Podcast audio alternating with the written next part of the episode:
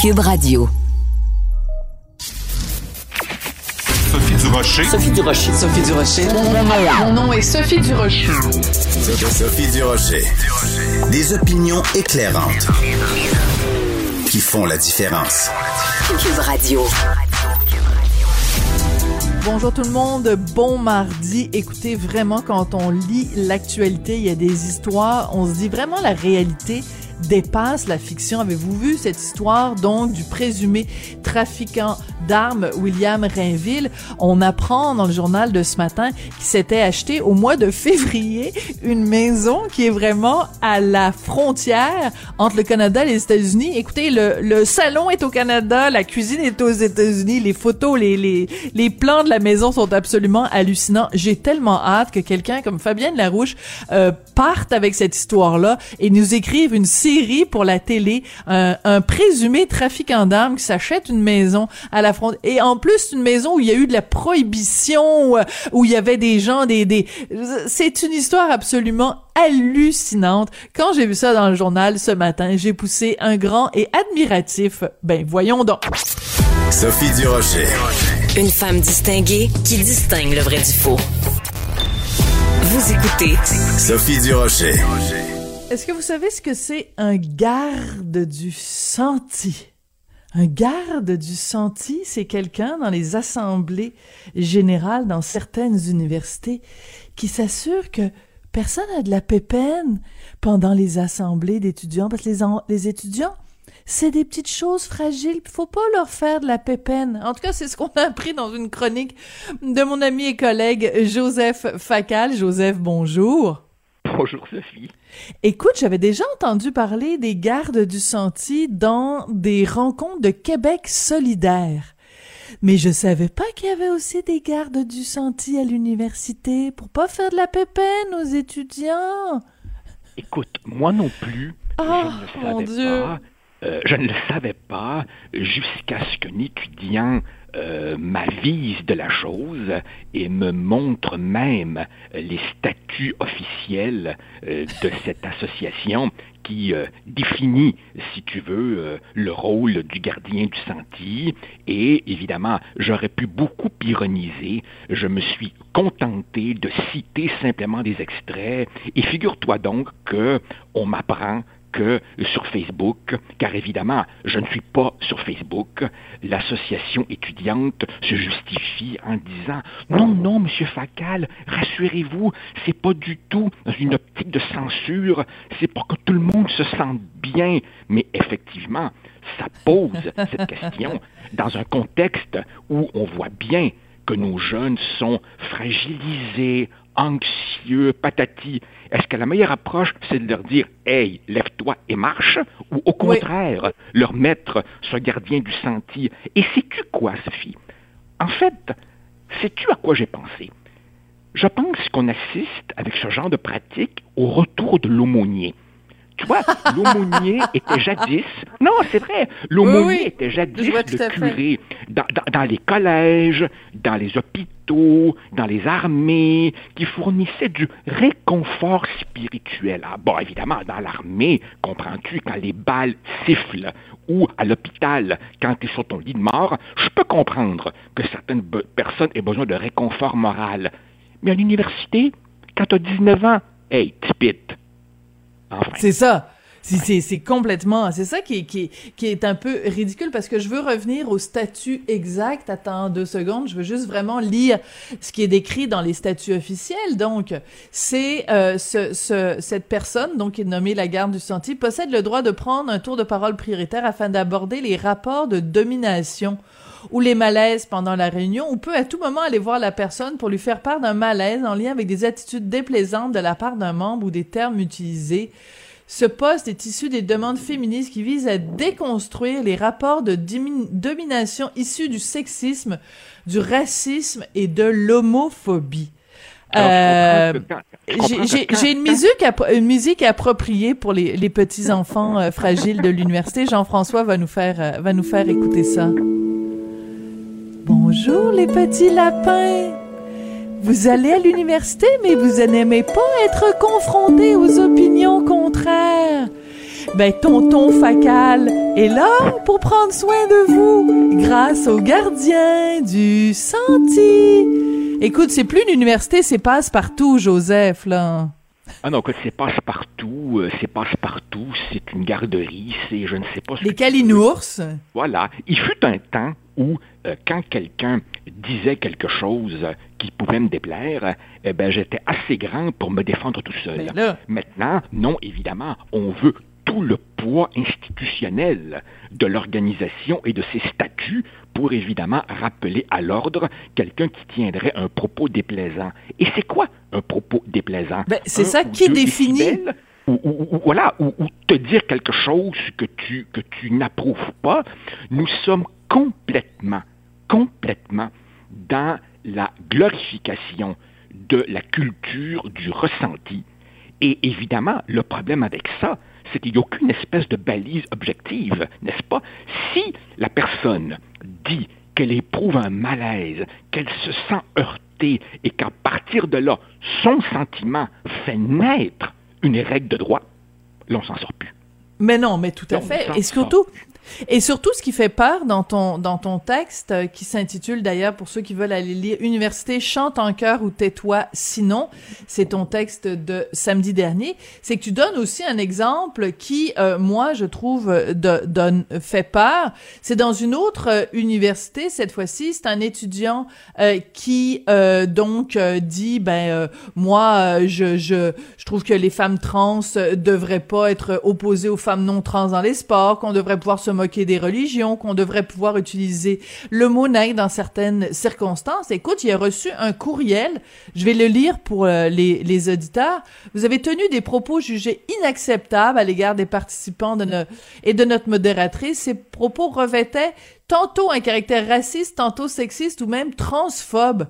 Plusieurs membres se sont sentis blessés à nos euh, par vos propos et on tient à vous avertir que nous tolérerons plus des interventions de cette teneur à l'avenir. Fin de la citation. Je veux dire, on n'a plus le droit de dire, je pense que c'est important de critiquer les religions. Euh, Peut-être que dans les compétitions sportives, euh, des euh, femmes transgenres devraient pas affronter des, des, des femmes nées dans un corps de femme. On n'a plus le droit de dire ça. Voilà. Tu vois, Sophie, j'ai voulu écrire. En fait, on pourrait, on pourrait multiplier les, les incidents. Euh, rappelle-toi, euh, il n'y a pas tellement longtemps, la prof de l'UCAM euh, prise à partie parce que elle avait osé dire que c'est bien beau la construction sociale, mais on ne congédiera pas des réalités biologiques. Hein, mon Dieu, tolé. Mm. Mais si j'ai voulu écrire ça, c'est parce que beaucoup de nos auditeurs ou de nos lecteurs extérieurs euh, au monde universitaire voient une accumulation de cas en se mhm. disant, bof, c'est des cas isolés, c'est anecdotique. Non, tout ça finit par faire système, non seulement parce que les cas se multiplient, mais parce que bien au-delà de telle ou telle controverse avec tel prof, tel étudiant dans tel cours, en fait, tu as véritablement une bureaucratie qui se met en place, qui adopte des politiques officielles institutionnelles et qui souvent marche main dans la main avec des associations étudiantes. Et bien entendu, comme toujours, il y a des lecteurs qui me disent la grande majorité des étudiants ne sont pas dans ces folies. Vrai. Mais le problème, c'est que ces étudiants qui veulent qu'on leur sacre la paix et qui veulent faire de vraies études tendent à se retirer, si bien que des lieux de pouvoir tombent entre les mains d'activistes qui, c'est vrai, sont une minorité, mais qui finissent par contrôler parce que tout simplement, ils ont tellement écœuré les autres que les autres s'en vont.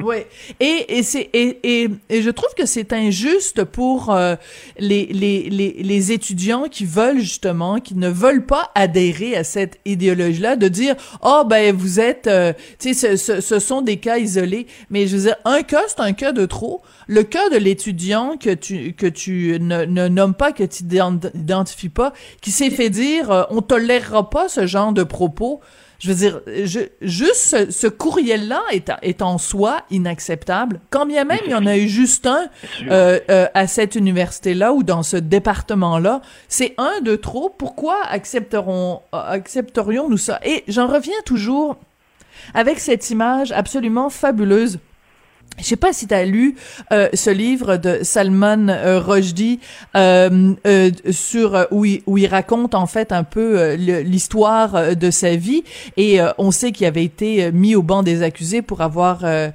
pour avoir écrit simplement un livre et il y a une image qu'il utilise dans ce dans ce dans ce livre là Joseph Anton où il dit à un moment donné c'est l'image des oiseaux sur la la corde électrique. Au début tu vois juste un oiseau. Tu dis ben là c'est pas grave il y a juste un oiseau. Puis à un moment donné, il y a deux oiseaux, puis trois oiseaux. Puis quand il y a plein, plein, plein d'oiseaux sur la corde électrique, ben c'est trop tard. Je veux faut pas attendre que ce soit la majorité des cas à l'université pour euh, tirer la, la sonnette d'alarme, là. Je veux dire. Euh, Mon Dieu, Sophie, ton, ton, histoire d'oiseau qui arrive, je, n'ai pas lu Salman Rushdie, mais je me rappelle très bien de Les oiseaux de Hitchcock. voilà, The Birds, oui, les, tout à fait. les, enfants à la garderie qui voient arriver les oiseaux, là. Non, écoute, et, et c'est drôle ce que tu dis parce que l'étudiant euh, dont, dont, dont, je relate évidemment la, la mésaventure, lui m'a dit ça ne me dérange pas que vous utilisiez mon nom. Bravo pour le courage. J'ai quand même choisi de ne pas utiliser son nom. Mais Sophie, tu Pour le protéger, ben oui. Voilà, tu n'as pas idée du nombre d'étudiants qui me rapportent euh, euh, des cas un peu partout et qui me disent de grâce, de grâce, servez-vous-en si vous voulez, mais ne dites pas mon nom. Autrement dit, dans ce qui serait supposé être un mm-hmm. lieu de liberté, un lieu de débat, la peur s'est installée tant chez les profs que chez beaucoup d'étudiants qui ont peur, évidemment, de se retrouver sur une liste noire. Et, évidemment, pendant ce temps-là, en haut lieu, recteurs, doyens et compagnie font évidemment de belles déclarations sur la liberté d'expression. Mais pendant que dans certains cas, il y a effectivement, comme à Laval, des initiatives pour dire on est contre la censure, en réalité, dans l'établissement, dans les pratiques quotidiennes, un peu partout, se mettent en place des, initiatives franchement autoritaires pour s'assurer que personne n'est heurté par un propos. Et ça, évidemment, Sophie, ça pose une question. Quand ces jeunes quitteront finalement cet établissement, ces lieux dans lesquels ils ont été protégés de toute pensée déplaisante pendant des années, une fois qu'ils affronteront la vraie jungle qu'est la société, seront-ils outillés? Mais voilà, c'est exactement ça, exactement ça euh, la question. Puis tu sais, tout à l'heure on parlait des calinours, puis on parlait de de, de passe-partout, mais y ça, ça, nous fait aussi penser à une autre émission, Jean-François, à la musique, tout à fait pour ça. Un, un deux, deux, trois, quatre. c'est les Teletubbies. C'est toute une génération qui a été élevée euh, justement aux euh, Teletubbies avec euh, Tinky Winky puis tout puis tous les autres et euh, c'est ça, ils veulent ils veulent recréer euh, ce monde là. Écoute, euh, je je je te trouve très très constant euh, ces temps-ci, Joseph, parce que ce filon-là euh, de dénoncer ce qui se passe à, l'université, euh, tu, tapes sur le clou régulièrement dans tes chroniques et tu ne, ne te laisses pas dévier. Je m'explique. Euh, on, aurait pu croire que, bon, euh, une fois que, que tu nous l'as expliqué, mais le fait que tu reviennes là-dessus, c'est la preuve que ce n'est pas un problème, euh, c'est pas une question isolée. Je veux dire, le fait que les gens continuent à t'écrire et te donner des nouveaux exemples, c'est que on ne fait que, que gratter, que mettre la, la, la, la pointe de l'iceberg à chaque fois. Et je trouve ça assez singulier. Quand on voit, par exemple, beaucoup de gens, bon, évidemment, on souligner l'exceptionnel travail. Et tu l'as fait toi aussi dans tes chroniques d'Isabelle Haché à la presse. Mais on a l'impression que euh, il faut qu'il y ait quelqu'un de la presse qui euh, euh, mette le doigt sur le bobo pour que les gens se rendent compte que le patient est malade. Mais je veux dire, toi, t'écris là-dessus depuis un bon moment. Richard a écrit là-dessus pendant longtemps. Je l'ai fait. Mathieu Bock-Côté, écoute, il a écrit tout un livre là-dessus. Euh, son, son livre sur l'empire du politiquement correct. C'est parce qu'en fait, ce que, ce que beaucoup de gens ont de la peine à apercevoir, c'est que, comme le, comme le dit Mathieu, et il a parfaitement raison, en fait, même si on peut avoir l'impression contraire, les idées mènent le monde. Et ce qu'on appelle le, ce qu'on appelle le ouais. wokisme, ça peut sembler un phénomène strictement lié à un effet de mode. Non, Sophie. Ce qui se passe en ce moment, c'est le déferlement de quelque chose qui, en fait, était en gestation, en préparation depuis des décennies. Et là, je n'infligerai pas un cours à nos, à nos auditeurs, mais on voit monter ça depuis 20 ans, 30 ans, cette espèce de alliance entre une espèce de marxisme remis à la mode du jour, où évidemment on a compris qu'il n'y en aurait pas de révolution prolétarienne. Donc évidemment maintenant, l'ouvrier est devenu méprisable et la nouvelle victime, ce sont les, les- les minorités victimaires autoproclamées. Et à cela est venu se rajouter, bon, une espèce d'effet de mode, la chambre d'écho que, que- que sont les réseaux sociaux, et tout ça, évidemment, déferle dans nos universités en provenance des États-Unis, où l'on voyait monter ça depuis, depuis déjà quelques années. Et c'est franchement, écoute, fascinant. Je veux dire, quand euh, toi et moi euh, étions à l'université, on aurait été outrés, outrés qu'on veuille censurer quelque chose. Maintenant, Absolument. les demandes de censure viennent des étudiants viennent des étudiants eux-mêmes. Donc c'est le retour euh, d'une espèce de moralisme puritain qui, à mon humble avis, n'annonce rien de bon. Et bien entendu, certaines institutions viennent de se réveiller et réagissent, mais encore timidement, car le problème, il est réel. Oui. Et, euh, je... Mhm. Et je te dirais, écoute, euh, au, au printemps, là, au mois de mai, ça va faire 30 ans que j'ai eu ma cérémonie de collation des grades de l'Université euh, Columbia. J'ai fait une maîtrise en journalisme à l'Université Columbia. Et euh, écoute, je te dirais, il y a 30 ans, on, on, on le sentait, ça commençait dans les universités américaines. Ça date pas d'hier. Aux États-Unis, cette, cette graine-là a été plantée il y a un bon moment. Mais tu m'aurais dit il y a 30 ans, quand j'étudiais à Columbia, puis que c'était rempli de, de, de petits lapins fragiles, que toute cette espèce de d'obsession de, la race, d'obsession de de de, tout- de, de, de, de- de défense des minorités, etc., des, des mini-minorités, des micro-minorités, que ça un jour atteindrait le Québec, je t'aurais dit, ben voyons donc. Ben là, aujourd'hui, euh, ça y est, c'est fait. Écoute, Joseph, euh, merci beaucoup. On n'a pas eu le temps, on voulait parler de euh, Justin Trudeau qui avait... euh, euh, harangué euh, une, une simple citoyenne. Ben écoute, on, on en reparlera à, à l'occasion Ah de ta oui, chronique jeudi Ah prochain. oui, oui, absolument, parce que j'ai beaucoup de choses à dire sur cet incident-là aussi.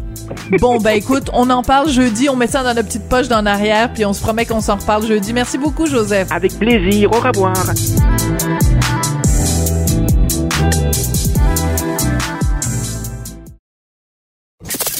Avertissement. Cette émission peut provoquer des débats et des prises de position pas comme les autres. Vous écoutez Sophie Durocher. Rappelez-vous, il y a un an, tout le monde croisait les doigts en disant on va enfin recommencer à respirer quand il y aura un vaccin. Depuis qu'il y a non pas un, ni deux, ni trois, ni quatre, mais bon, plusieurs vaccins, le genre de questions qu'on se pose euh, a bien changé. Aujourd'hui, on se demande euh, quel vaccin doit être donné à qui, qui doit être mis en priorité. On va en parler justement avec Régent Bisaillon, qui est docteur en éthique et qui est auteur d'une très intéressante lettre publiée en Journal de Montréal, Journal de Québec, dans la section Faites la différence. Monsieur Bisaillon, bonjour. Bonjour, Madame Durocher. Bonjour. Écoutez, quelle réflexion intéressante vous partagez avec nous dans votre lettre. Ça s'intitule Un vaccin qui divise et qui fait apparaître d'importants dérapages idéologiques. C'est quoi le plus euh, grave dérapage idéologique concernant le vaccin? C'est d'oser poser la question est-ce que les personnes âgées doivent recevoir en priorité le vaccin? C'est et mais qui la pose cette question-là? Parce qu'il me semble quand même qu'il y a une sorte de consensus social autour de la question. Ben, il y a eu pendant plusieurs semaines, euh, surtout en France, en Europe, des groupes minoritaires, évidemment, qui euh, discutaient en disant ben, les personnes âgées peuvent toujours attendre. la, les, les- les générations, les, plus jeunes générations, comme ce sont celles des- de l'avenir, elles devraient être privilégiées plutôt que les personnes âgées. Oui. Et on parle aussi, on parle, on parle souvent aussi, bon, les, euh, enfermons les vieux dans les résidences, laissons-les euh, qu'ils qu'ils restent en, en confinement, et nous, les plus jeunes, qu'on se fasse vacciner et que nous puissions pouvoir continuer à vivre. Alors que les vieux, eux autres, c'est pas important. Oui. En même temps, vous l'avez dit, Monsieur Bisaillon, ça c'est assez minoritaire, mais ce qui est plus répandu peut-être, c'est cette idée selon laquelle, euh, bon, on, on, on a entendu par exemple des gens, puis ça c'est indépendamment du vaccin, depuis le début de la pandémie, qui disaient, ben écoutez, l'espérance de vie, mettons, est de 84 ans, 85 ans. Euh, Est-ce que on doit euh, fermer la société au complet parce que des gens de plus de 84 ans euh, meurent? On a beaucoup entendu ça. Et vous, comme docteur en éthique, ça vous ça vous interpelle ce genre de questions-là? Oui, parce que, parce que de toute façon, il faut se rappeler hein, que les personnes âgées qui ont été infectées par la COVID-19 ne l'ont pas été en- entre elles, l'ont été parce que des visiteurs de l'extérieur venaient chez elles sans précaution. Il faut dire aussi qu'à l'époque, les gens n'étaient pas assez informés concernant les risques. Mais il reste quand même, lorsque on est une personne âgée, quel que soit l'âge, chaque personne a le droit à avoir une qualité de vie et des soins, quel que soit son âge. Euh, exception faite, évidemment, de situations impossibles. Mais autrement, je veux dire, je ne vois pas pourquoi qu'une personne devrait avoir euh, moins de soins parce qu'elle a, un âge, euh, elle, a, elle a 80 ans ou 84 ans. Je pense que ce n'est pas une question d'âge.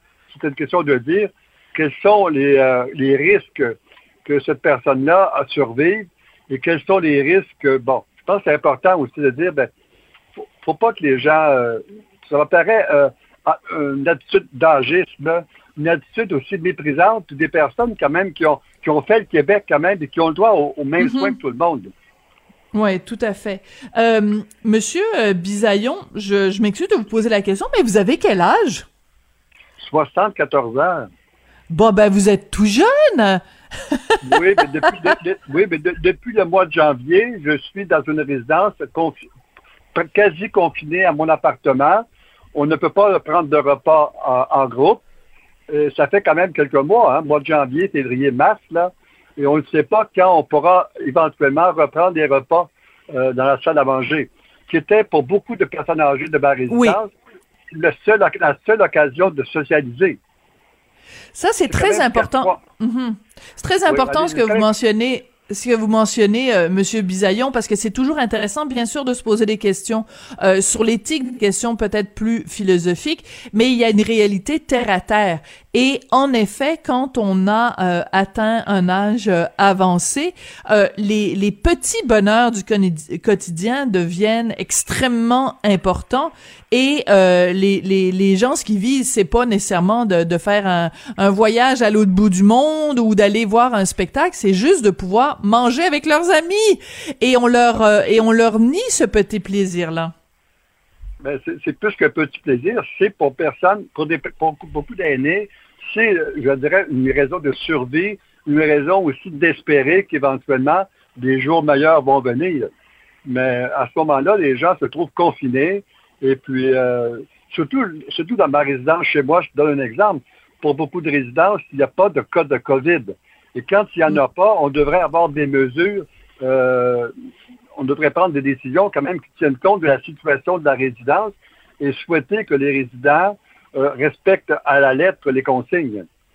Si on respecte les consignes, bon, pourquoi priver les gens de, de- de ce moment-là de, Mhm. de rencontre?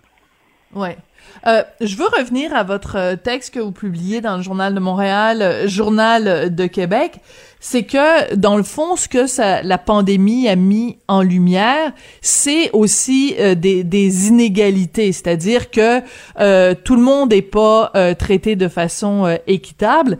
Et on peut se le dire, quand on fait le bilan de l'année qui vient de se terminer, ce que ça a mis en lumière, c'est qu'au Québec, on a très peu de considération pour les personnes plus âgées. Alors que ce sont qui ont bâti le Québec, mais on les envoie dans le CHSLD, des résidences. On veut pas les voir, on veut pas les entendre.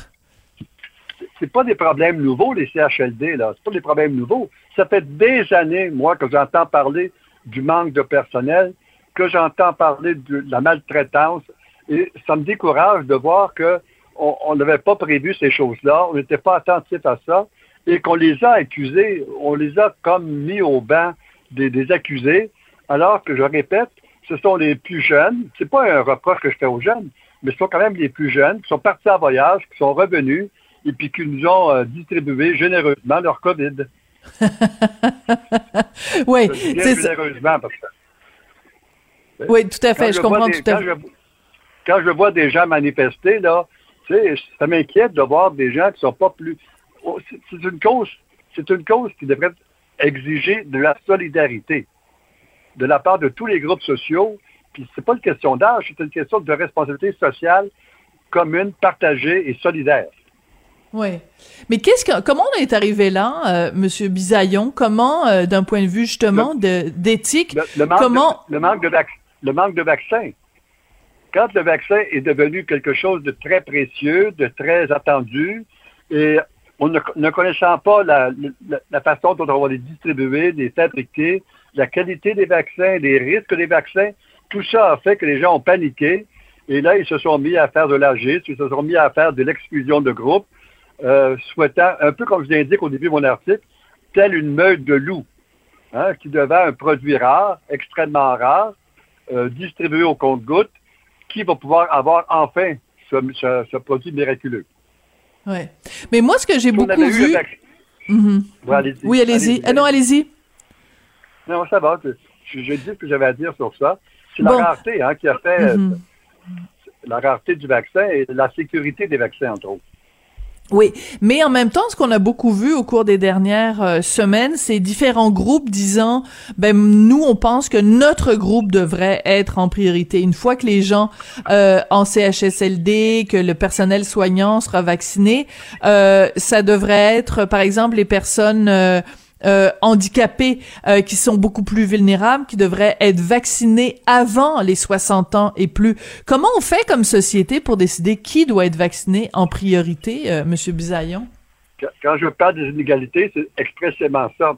Ce sont des gens qui sont plus vulnérables, qui ont, peut-être moins de 60 ans, qui ont des maladies chroniques sévères. Ces personnes-là devraient être priorisées aussi. Mais évidemment, on ne peut pas prioriser tout le monde en même temps, dans la même journée. Hein. On revient toujours à la même question, c'est la rareté des vaccins et la sécurité des vaccins. Vous prenez actuellement AstraZeneca, qui connaît une mauvaise presse dans le grand public. Actuellement, en Europe, on est en train de le réhabiliter. Apparemment, il est, très bon.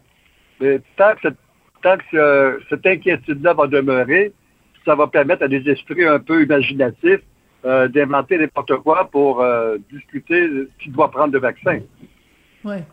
Ben, surtout moi, ma crainte quand je vois toutes ces discussions-là, euh, selon moi, exagérées sur les risques potentiels du AstraZeneca, il faut quand même rappeler qu'il y a juste eu 30 cas de thrombose sur plusieurs millions de doses administrées. Euh, J'ai juste peur que ça donne de l'eau au moulin, que ça amène de l'eau au moulin des conspirationnistes, des complotistes, des anti-vaccins qui vont dire ah ah, on vous l'avait bien dit que le vaccin c'est c'est euh, c'est diabolique puis il faut le le le, le démoniser. J'ai cette crainte là. Avez-vous cette crainte là aussi, Monsieur Bisaillon? Absolument. Je vais quand même être un petit peu franc avec vous en vous disant que les les journalistes ou certains journalistes, pas les journalistes, certains journalistes ou certains grands titres de journaux euh, n'aident pas beaucoup la cause. Mm-hmm. Quand j'écoute le téléjournal, euh, que ce soit à TVA ou à Radio-Canada, euh, je vous avoue que lorsqu'on entend le grand titre de l'annonceur, du lecteur de nouvelles, on a l'impression que c'est la catastrophe. Je pense qu'à ce niveau-là, les, les, journaux ont des responsabilités hein, d'y aller un peu plus mollo. Oui, ben c'est-à-dire qu'en fait, la responsabilité des, des, des, des, journalistes, que ce soit à TVA ou à Radio-Canada ou à Nouveau ou ailleurs, c'est de rendre compte de l'actualité. Si l'actualité, c'est le Danemark, d'abord euh, cesse l'administration de l'AstraZeneca, puis qu'ensuite euh, la France, l'Italie et d'autres pays emboîtent le pas, le rôle des journalistes, c'est de rendre compte de cette actualité-là, vous pensez pas? Oui, ah, absolument. Ça, c'est- c'est indéniable. Sauf que parfois, la, présent- la façon de, de le présenter euh, apparaît grosse, euh, paraît euh, dans- est un peu démesurée. Euh, donc, il y aurait quand même une certaine prudence à avoir, mais une, une exigence d'information, je suis d'accord avec vous sur ça. Oui. Euh, monsieur, avec euh, vous sur ça, ouais. Ouais, Monsieur euh, Bisaillon, quel, euh, d'un point de vue euh, éthique, puisque c'est ça votre euh, votre spécialité, quel quel regard vous portez? Qu'est-ce que vous pensez comme société qu'on a appris comme leçon ou que comment notre morale, notre notre sens de l'éthique a évolué pendant cette année-là, puisqu'on fête, on souligne plutôt le, le la première année de cette pandémie?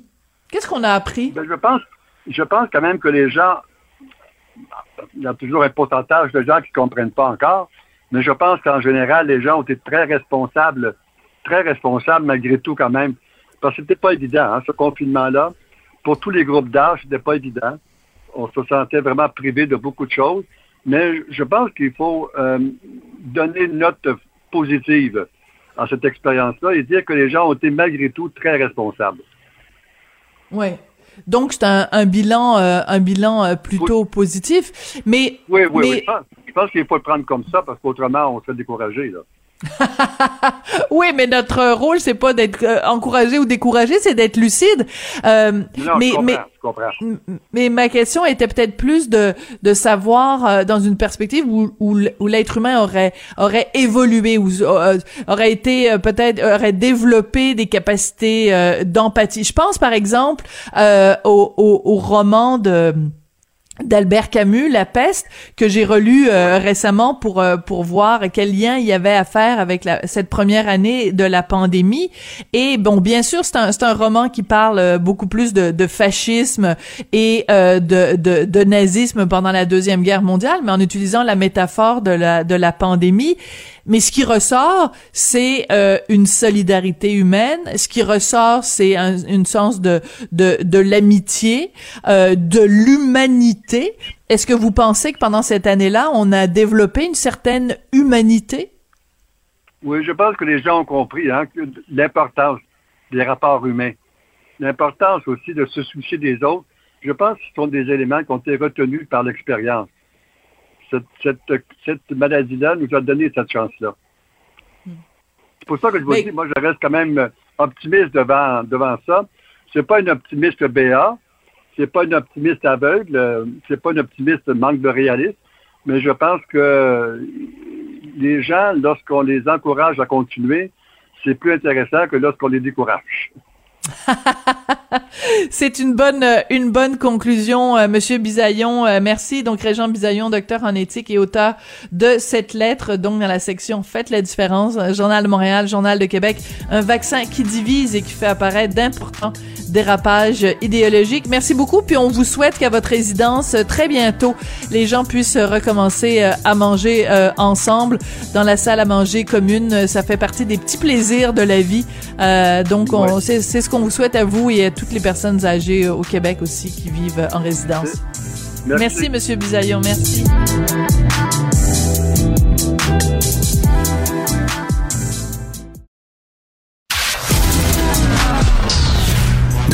Culture aux affaires publiques. Vous écoutez Sophie Durocher. Cube Radio. Vous savez, quand euh, la ministre de la Culture et des Communications, Nathalie Roy, avait dit aux artistes qu'il fallait se réinventer, beaucoup de gens ont leurs cheveux leur sont dressés sur la tête, mais euh, il reste que c'est quand même euh, une expression qui a beaucoup marqué les esprits en période de pandémie. Il y a beaucoup de gens, par contre, qui n'ont pas attendu la pandémie pour se réinventer, pour changer carrément de vie. Ma prochaine invitée, c'est exactement ce qu'elle a fait. Karine Champagne, donc ex-journaliste, ex-chef d'antenne, euh, qui est maintenant euh, auteure, blogueuse et fondatrice du site www.carinechampagne.ca. Bonjour Karine. Allô, Sophie, comment vas-tu? Ben écoute, moi je vais très bien, puis j'avais envie de prendre de tes nouvelles parce que très bientôt tu vas sortir euh, un livre et euh, je voulais parcourir avec toi tout le chemin euh, que que tu as parcouru parce que j'ai lu euh, les les premières pages de ton livre et tu nous racontes et c'est très intéressant. C'est vrai que quand euh, il y a dix ans il y avait eu euh, la H1N1, toi tu étais chef d'antenne, tu nous décrivais ça tous les jours. Dix ans plus tard, toi ta vie a complètement changé. Ah, tellement.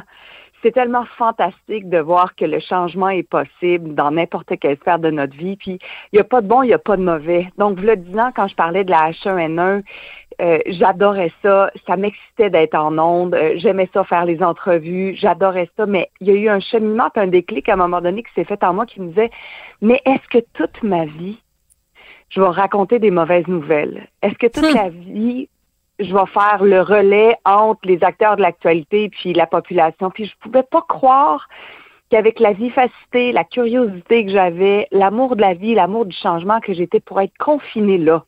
Puis c'est fou parce que c'était quand même, c'est une super job là. Bien Tu sais, Il y en- sûr. il y, en a plein qui, qui rêvent à ça, mais intérieurement, je me disais, je peux pas croire que ça va être ça toute ma vie. Je trouvais que j'avais, puis c'est très personnel, hein. J'avais fait le tour en me disant, mais c'est pas ça que je veux faire. Je pensais que c'était par là que je voulais passer, mais c'était plus ça que je veux faire maintenant. C'est ça, c'est que tu dis pas, tu portes pas de jugement en disant euh, c'est pas la bonne chose ou c'est pas la bonne voie. C'est juste que c'était pas la voie pour toi. VOIE puis VOX là dans les deux sens du terme. Mais tu viens d'utiliser le mot confiné. Puis je trouve ça très intéressant parce que sur différentes plateformes puis différentes interventions que tu fais, tu nous dis bon ben en ce moment, enfin depuis le début de la pandémie, on a été obligé d'être confiné. Mais réfléchissez à votre vie. Est-ce que vous êtes pas d'une certaine façon confiné dans certains comportements ou confiné dans une vie que vous aimez pas. Et ça, je trouve que c'est une réflexion drôlement intéressante à avoir en période de pandémie, Karine.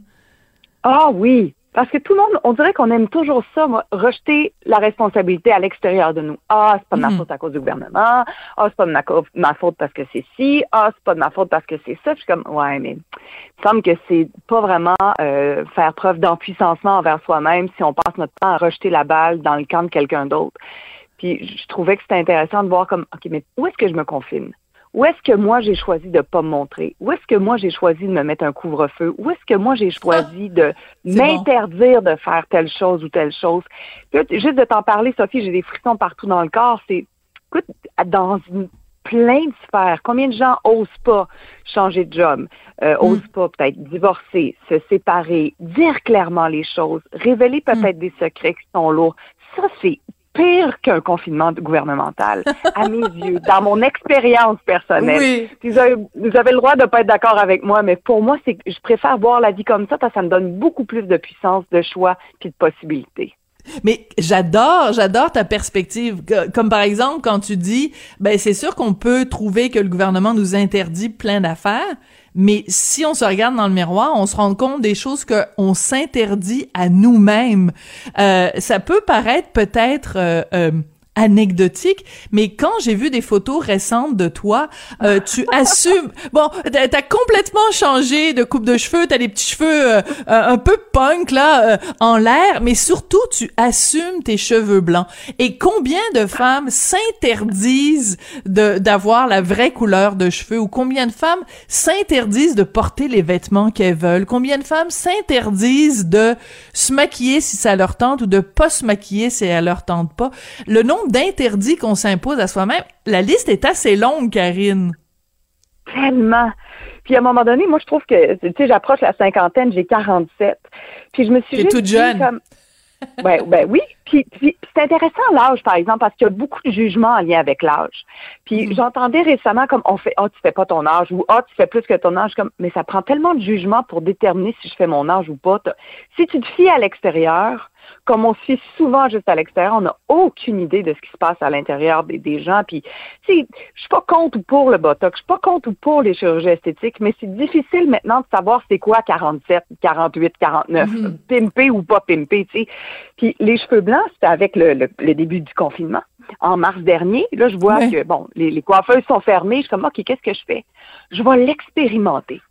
Puis c'était ça que j'avais dit à mon chum, je vais regarder du moment où je trouve que, je sais pas, moi, mon, mon, mon énergie baisse parce que ça me décourage de me voir, je vais les reteindre, c'est pas grave, c'est juste, et si j'expérimentais quelque chose de différent, puis je te Mhm. dirais que ça m'a donné une liberté d'esprit incroyable, c'est pas ça fou, pour hein? tout le monde, c'est bien correct, Ouais. mais de me dire, hey, c'est quoi, je, je dois plus rien à personne. T'aimes pas ça les cheveux blancs, ça me dérange pas. Puis je pense que je, je te dirais, Sophie, la, la plus grande, ma plus, mon plus grand succès, alors que j'ai tout le temps pensé que c'était un succès, euh, plus j'avais du succès, plus j'avais un panneau avec ma face dessus qui était gigantesque sur le bord de l'autoroute. Moi, j'ai Ouais. associé longtemps le succès à ça. Ouais, ouais.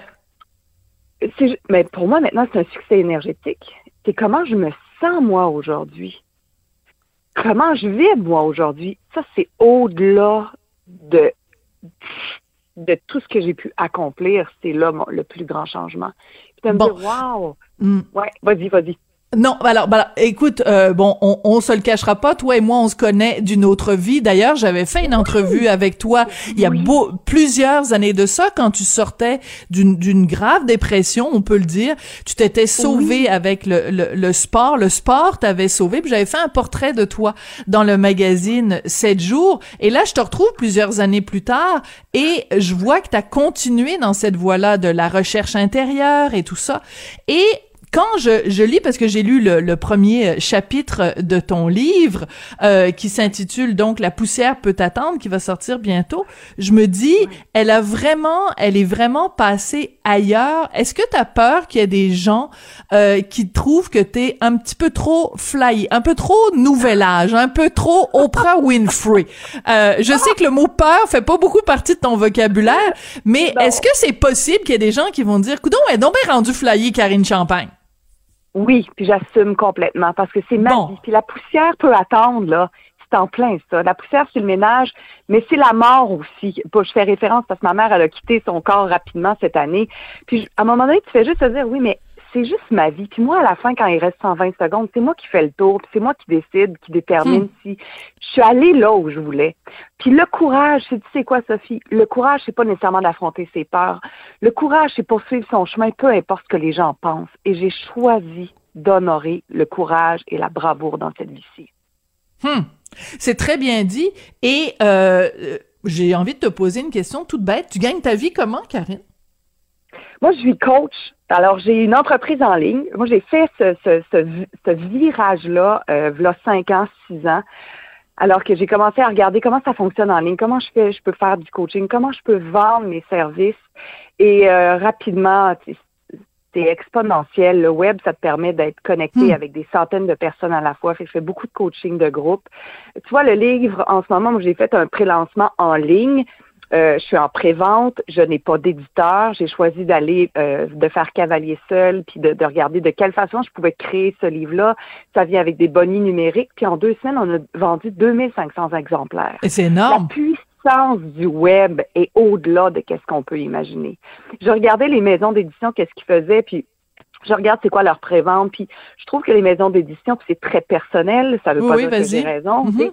c'est vraiment, ne se sont pas adaptés au web, ne, ne Hmm. mettent pas en valeur les auteurs, font pas des podcasts, vont pas, puis je comprends que sur les réseaux traditionnels, c'est peut-être plus difficile de faire sa place, mais avec le web, puis un peu d'argent en, en marketing avec Facebook, avec Google Ads, avec euh, YouTube, on peut aller chercher des milliers, des millions de personnes.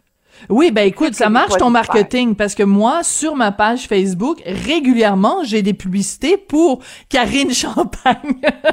Oui. Donc, ça marche ton affaire. sur moi. Ah oui, Oui. ça marche, mon Dieu. Je pense quand j'ai quitté la télé, je pensais que je pourrais être pauvre pour le restant de mes jours. En fait, quand je faisais de la télé, j'étais pauvre. Fait que j'ai compris comment ça fonctionnait. J'ai compris la puissance du web. C'est vers là qu'on s'en va. Aux États-Unis, ils sont nettement en avance sur nous, mais on a tout à gagner à regarder ce qui se passe sur le web puis voir si- est-ce qu'on va faire des talk shows éventuellement sur le web qui vont être Hmm. aussi puissants que les antennes, euh, les, les- antennes traditionnelles qu'on connaît. Comme vous faites en ce moment, c'est un virage qui est audacieux. Absolument, un cube, c'est numérique, oui. C'est numérique. J'ai lancé un podcast, moi, puis sans trop de stratégie, juste par pur plaisir. Puis on est onzième au Canada dans le développement personnel. Je suis comme, OK, j'ai pas, c'est vrai, j'ai pas de, de sponsor, j'ai pas de commanditaire, j'ai pas rien, mais en même temps, le message passe. Puis après, tu C'est sais énorme. pas qui entend ce message-là. Tu sais que tu me dises que tu as téléchargé mon mon, mon premier chapitre, ça t'a tenté de me parler en même temps que tu voyais ce qui se passait dans le séjour. Je me dis, OK, tu vois comme le web, c'est fort. J'aurais Ben pas oui, tout à fait. autrement. Ouais. J'aurais pas eu ça autrement. Ouais. Ouais, mais c'est très Oui, intéressant parce ouais. que tu dis quand tu as quitté donc euh, la télé, t'avais, t'avais, tu disais bon peut-être que je vais devenir pauvre, mais en fait c'est quand tu faisais de la télé que t'étais pauvre. Mais aussi ça a pris ce courage-là, puis parce qu'à un moment donné, je sais que tu t'es tourné vers ton chum puis t'as dit est-ce que ça te dérange si bon si je quitte mon emploi, on va peut-être devoir déménager, habiter dans plus petit. euh, Donc c'est pas juste ton ton chum, mais c'est tes enfants aussi. Donc t'étais prête à ce que et toute ta famille était prête à ce que ton changement de carrière signifie un changement de, statut social, un changement de confort. Et ça, c'est pas toutes les familles qui sont prêtes à embarquer là-dedans. Non, moi, j'étais prête à tout perdre. Je me disais, ça se peut pas que je sois venue ici. Puis, tu sais, pour moi, c'est l'expérience humaine, c'est comme ça, je la vois. Je suis convaincue qu'on a de l'énergie dans une expérience humaine. Puis là, on a acheté euh, un modus operandi de la société sur OK, il faut travailler, OK, il faut avoir une grosse maison, OK, il faut faire ci. Puis là, tu continues. Puis là, c'est comme Ouais, mais je vis même pas. J'attends mes deux semaines de vacances, je suis verte, j'ai la langue jusqu'au nombril, je suis cernée en bas des seins, puis je suis comme comme vraiment? Non, moi je suis prête à je suis, je suis vraiment prête à renoncer, j'étais prête à tout perdre. Tu viens de voir l'image. Ben oui, cerné jusqu'en bas des seins, j'aime beaucoup. Malheureusement, je la vois très très bien à l'image. Mais mais tout à fait l'idée de vivre 50 semaines, de travailler 50 semaines pour vivre pendant les deux semaines de vacances ou des gens qui, qui sont malheureux toute leur vie en disant ben quand je vais être à la retraite enfin je vais vivre puis qui meurent à quelques jours de leur retraite. C'est rempli d'histoires comme ça. Puis toi ça te tentait pas de vivre euh, de, de, de vivre euh, sur du temps différé là tu voulais vivre euh, tout de suite. Euh, dirais-tu que tu es heureuse maintenant Karine? Je, je- oui. Je suis frissonnante, je suis heureuse, je suis heureuse de choisir. Euh, puis je me donne la latitude peut-être de me planter aussi, de dire ah ben peut-être que ça marchera pas mes affaires, puis c'est pas grave parce que j'ai le privilège, comme on a tous ici, de choisir à nouveau. Faire un choix de carrière comme j'ai pu le faire à la télé, c'est pas un choix où on a signé un contrat à vie. C'est un choix qu'on fait le temps que ça fonctionne. C'est la même chose pour un amoureux. C'est la même chose pour euh, une activité qu'on aime. Comme, est-ce que j'aime ça aujourd'hui? Oui. Puis, est-ce que de- puis demain matin, je vais me reposer la question, est-ce que j'aime ça? J'aime ça? Oui. Fait en ce moment, ma vie me comble. En ce moment, c'est plein de possibilités. Puis je suis prête à voir. C'est comme je suis prête à me déconstruire, à désapprendre, à défaire tout ce que je sais pour reconstruire autre chose. quand on est coach de vie ou coach euh, tout court, ça veut dire qu'on pense qu'on a en soi quelque chose qu'on peut apporter aux autres. Qu'est-ce que tu as, toi, que tu peux apporter aux autres que les autres n'ont pas? La première chose, c'est que je l'apporte à moi-même, puis j'expérimente moi-même. Je suis ce que je dis. Tu tu, tu peux pas vraiment me pincer dans le décor en disant ou dans le détour en disant mon Dieu, t'es pas ça. Moi, ce que j'apporte aux gens, c'est des questions. Je n'apporte jamais de réponse.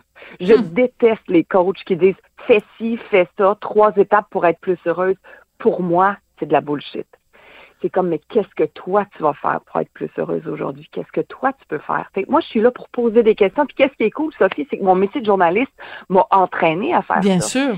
Tu sais, combien de fois on pose des questions avec des conclusions? Ça, ça veut dire comme, oh, ça a dû être dur faire ça. Fait que c'est pas une question.